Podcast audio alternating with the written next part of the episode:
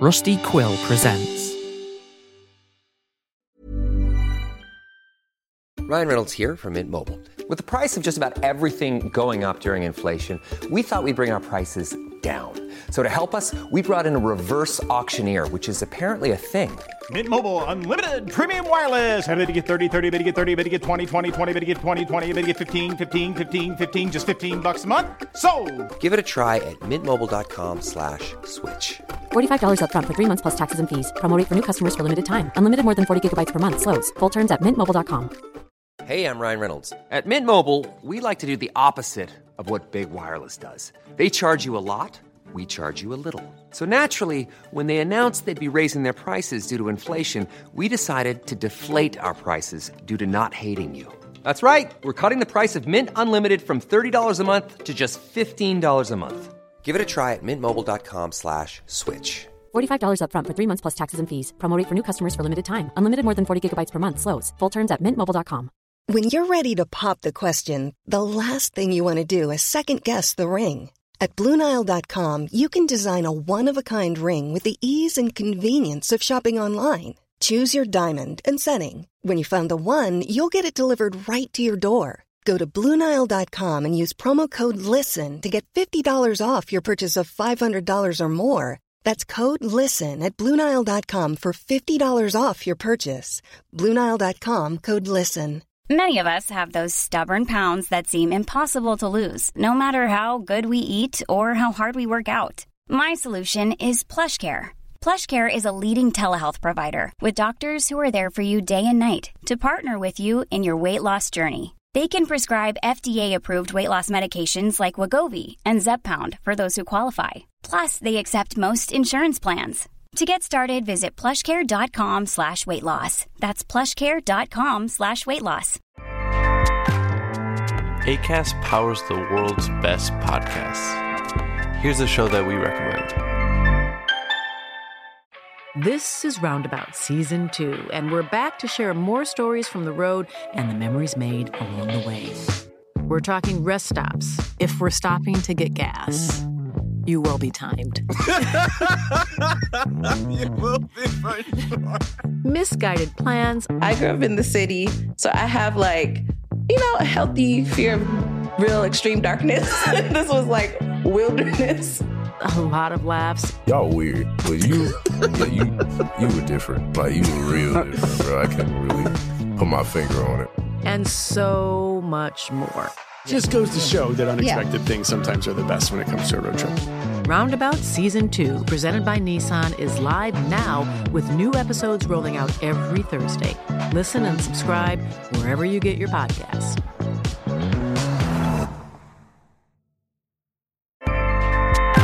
ACAST helps creators launch, grow, and monetize their podcasts everywhere. ACAST.com.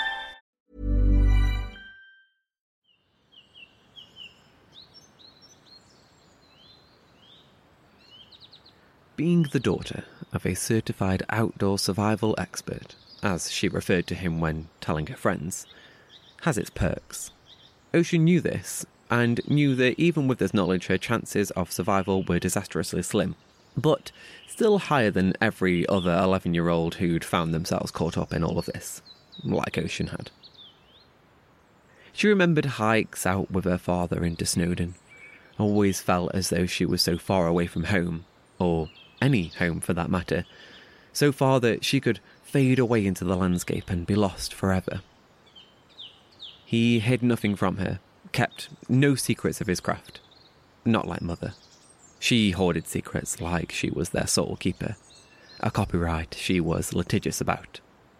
Only Mother had secrets. They gave her power. Secrets only she knew and kept. If only she'd been aware of how little the rest of her family cared. How vile and corrupt they made her seem. How others looked at her like some sort of plague victim. Deadly. Infectious. It was the reason Ocean hadn't thought of her since she got back home, why her father's voice was the only one in her head.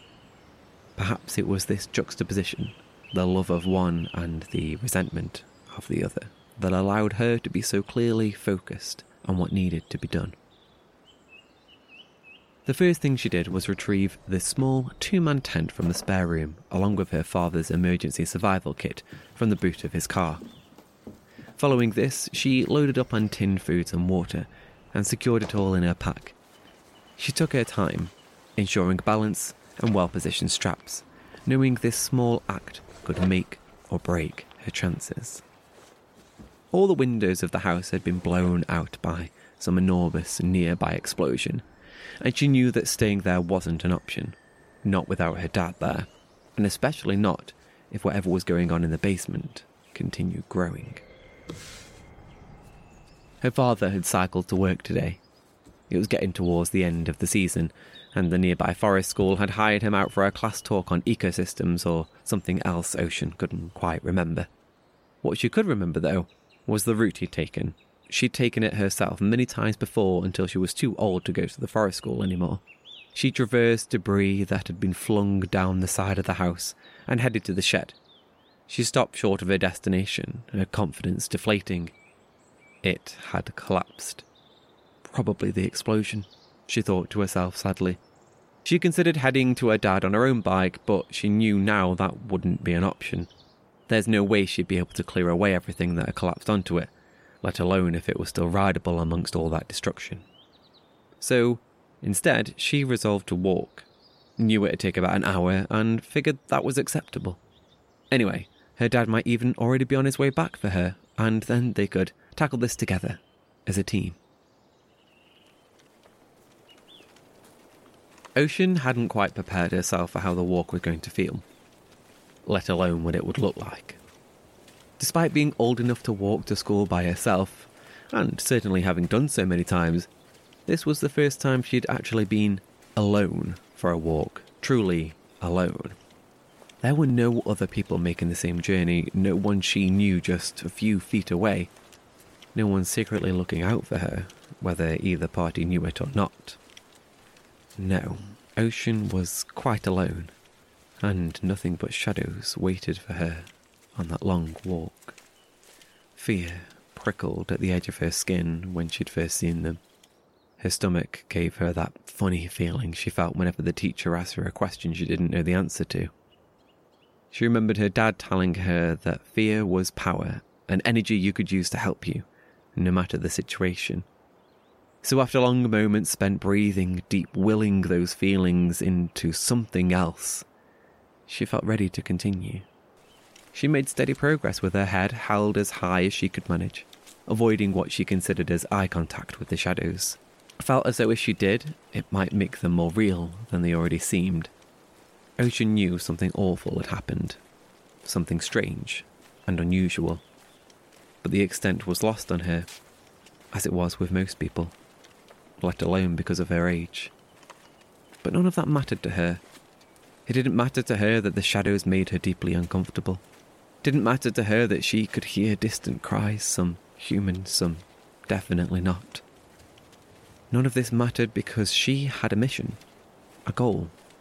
Make it to the forest school, find Dad. And she knew if she just focused on that, if she could just do that then they might just do what the bigger goal had always been for dad and daughter alone once mother had left. Survive. Ocean didn't quite know why, but when she heard the sound of multiple footsteps and a conversation from around the corner, she felt deeply uneasy. Their voices punctured the relative quiet she'd grown used to, and it felt entirely wrong. Instinctually, Ocean dipped into an alleyway just before the end of a row of terraced houses. She knew heading down this path would lead her on a longer, more awkward route to the school, but knew she hadn't much choice if she wanted to avoid these people. She had only made it a few steps down the quiet alleyway when she recalled something that made her stop in her tracks and her heart quicken. She had to follow her dad's cycling path. If Ocean were to stray from the route she knew he'd taken there, and would take on his return, then there was a chance she could miss him altogether. The volume of the voices hadn't changed, despite Ocean having turned the corner, away from them. She knew that this meant they must have made it onto the same street as she was on before. And, as she stood waiting, it soon became clear that they were only getting louder.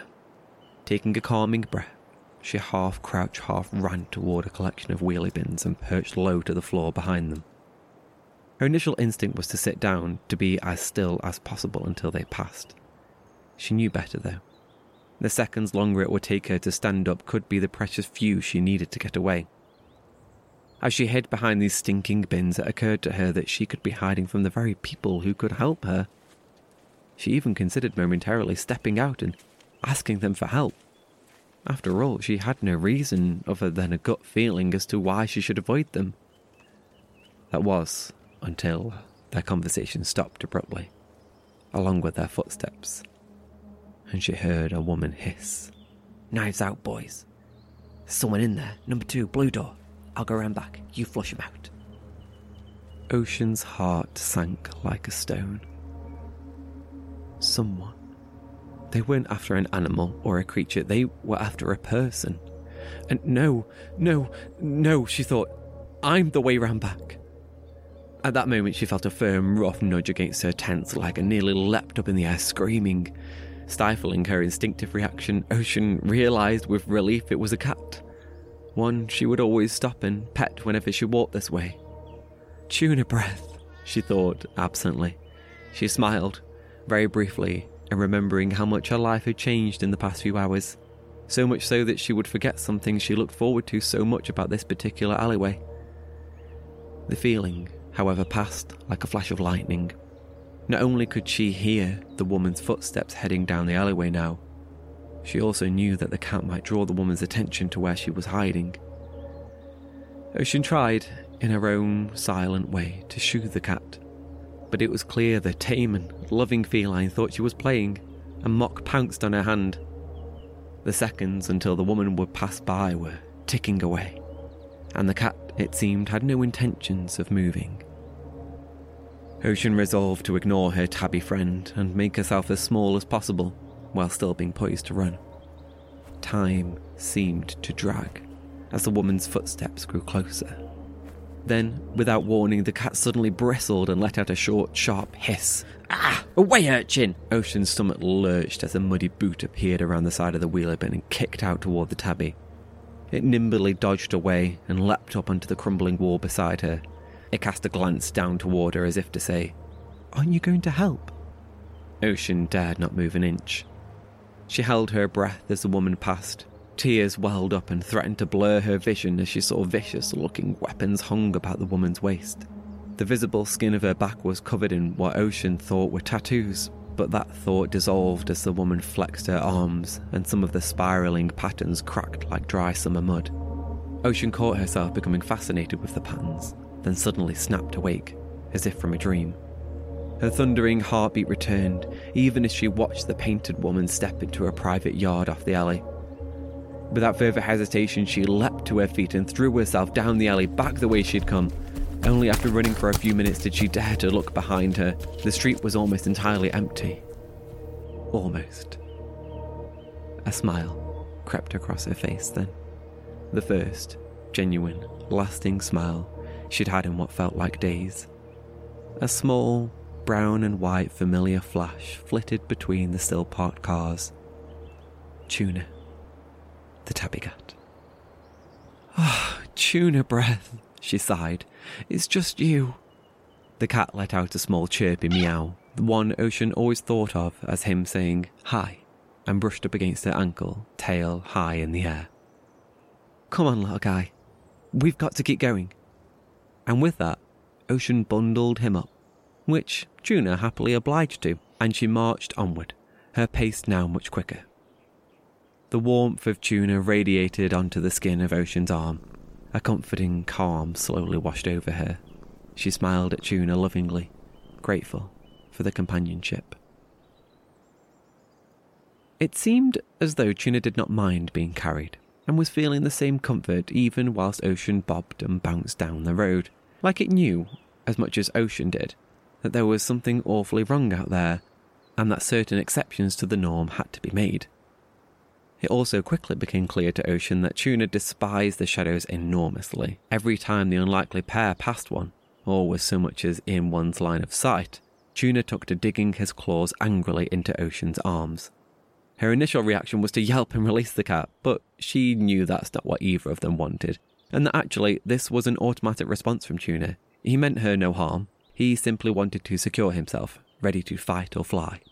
Ocean smiled as she remembered her father teaching her all about the flight or fight responses that most animals they encountered exhibited, and that they more often than not chose flight. She reassured the frightened tabby with a kind stroke and a whisper each time they passed a shadow. The claw marks were only superficial, though she was debating pulling her coat from her back and over her arms. There was no time for that, though. Even though she didn't believe the deranged hunting party she'd encountered earlier were after her, she knew she had to keep moving. The quicker she got to the forest school, the sooner she'd be in the safety of her father's embrace and knowledge. It took her longer than she had expected to make it even close to the school where she believed her father to be. However, taking the psychopath shortcut through the forest brought her great relief. Her first step into that barely tamed wilderness felt like home. The familiar smell of pine and resin, sap, and life raced up into her nostrils and filled her lungs with hope. She picked up her pace here, her footsteps solid and natural along the undulating path. Like the sailor who struggles on land after months at sea, Ocean's feet were meant for the forest. Clearly, Tuna's were as well. His steps a little more playful now. They bounded together for some minutes, making solid progress and taking in the tranquility of the forest. Occasionally, Tuna would stop and sniff at a particularly interesting plant or chirp excitedly at an out of reach bird, before realizing that Ocean wasn't stopping and quickly bound after her.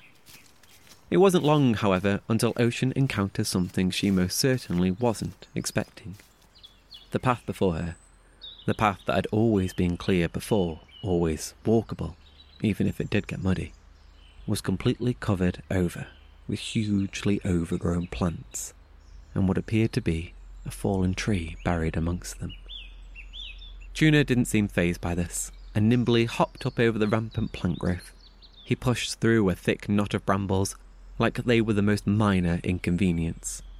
Ocean looked on jealously and glanced left and right for a way around that didn't involve getting her clothes and skin torn apart by thick, green, turning purple thorns. Tuna meowed at her impatiently. I'm not going through there, I'll get torn apart, Ocean replied, not even looking at him.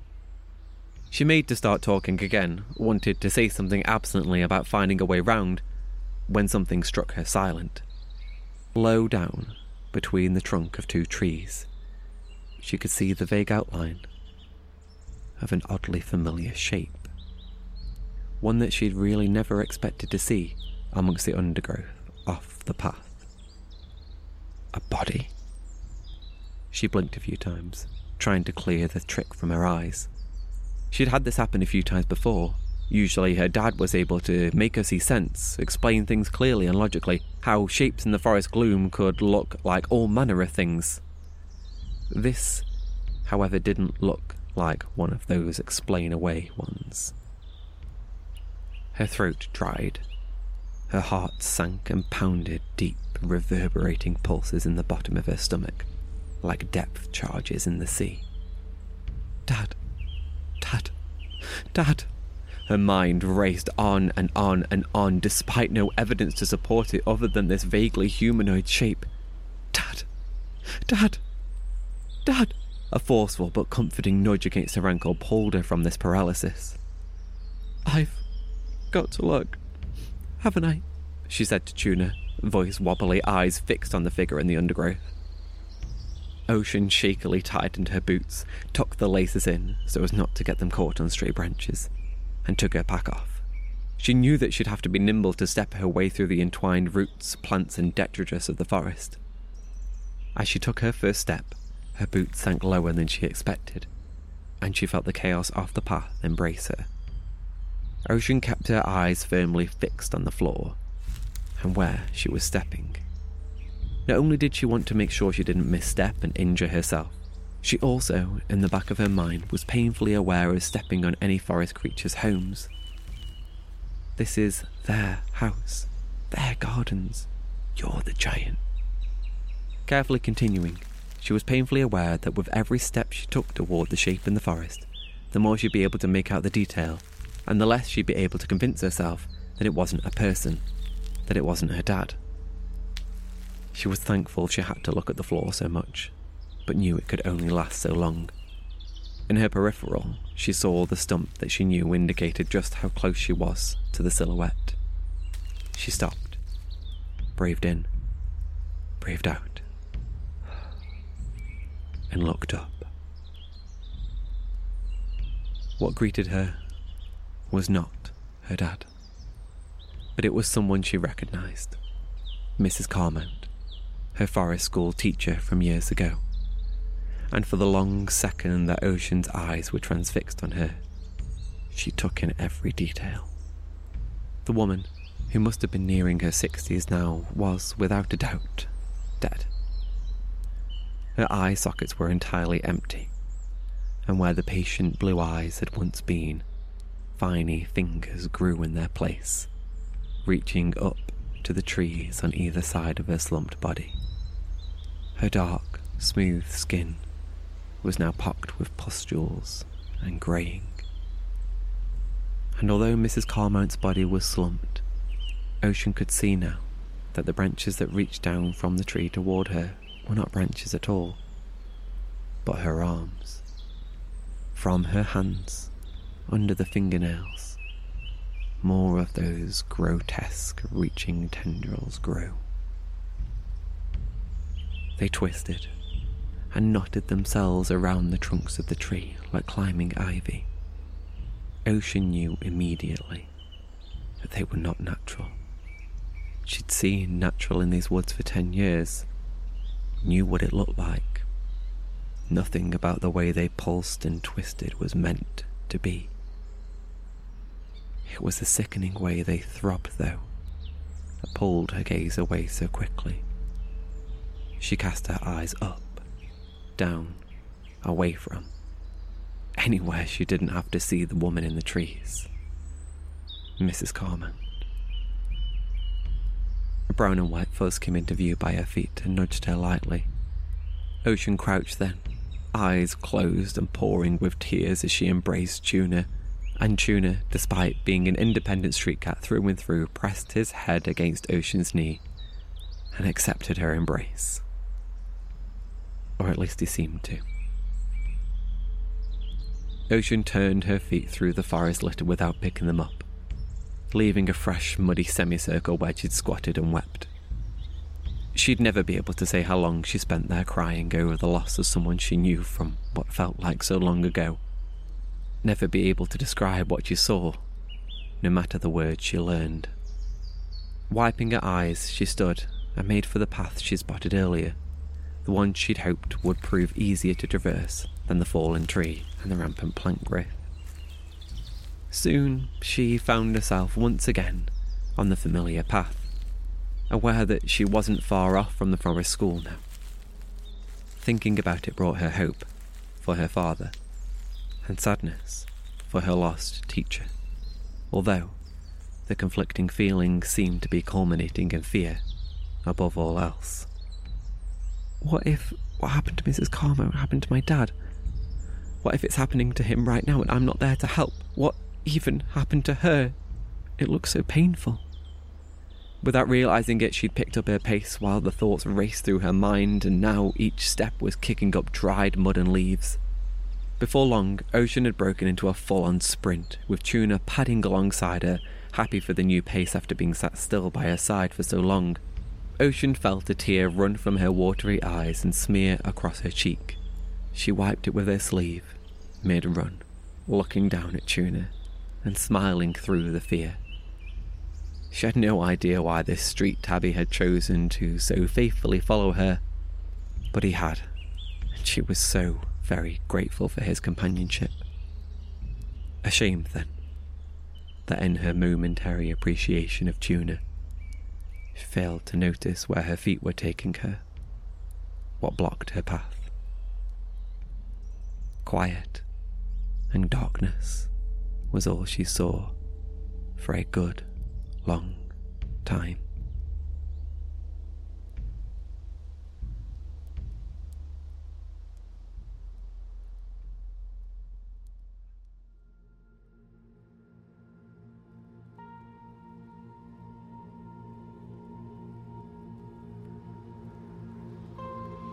Thank you so much for listening to our Halloween special. Ocean and Tuna will return in the future when Ocean awakens from, well, whatever has happened to her. If you'd like to hear more stories from the world of Wake, then head over to our Patreon and check out Letters to Shadows, an exclusive look into the lives of others affected by this bizarre apocalypse. And if you'd like some more spooky stories, then check out 9 to Midnight, a collaborative storytelling Halloween special from a range of audio drama creators. All links can be found in the episode description. Wake of Corrosion will return in spring 2024. I also wanted to say a huge thank you to all the talented voice actors who made the Order of Things possible. In order of appearance, Sarah Turner, Lee Pellington, Tatiana Gefter, David Alt, Taylor Michaels, Brianne Leeson, Kieran Walsh, Adele Cliff, Nath Barber. Thank you all so much. Take care out there, survivors. And remember, don't wander in the dark.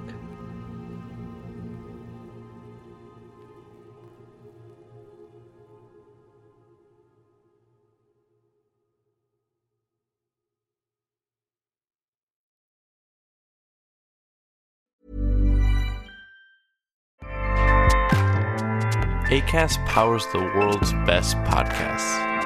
Here's a show that we recommend. Hi, I'm Jesse Cruikshank. Jesse Cruikshank. I host the number one comedy podcast called Phone a Friend. Girl, let's phone a friend. Not only do I break down the biggest stories in pop culture with guests like Dan Levy and members of NSYNC, I do it with my own personal boy band singing jingles throughout because it's my show. It's your show, girl. New episodes of Phone a Friend Yeah. drop Thursdays wherever you get your podcasts. So work it, girl. Yeah, work it. Okay, that's enough. ACAST helps creators launch, grow, and monetize their podcasts everywhere.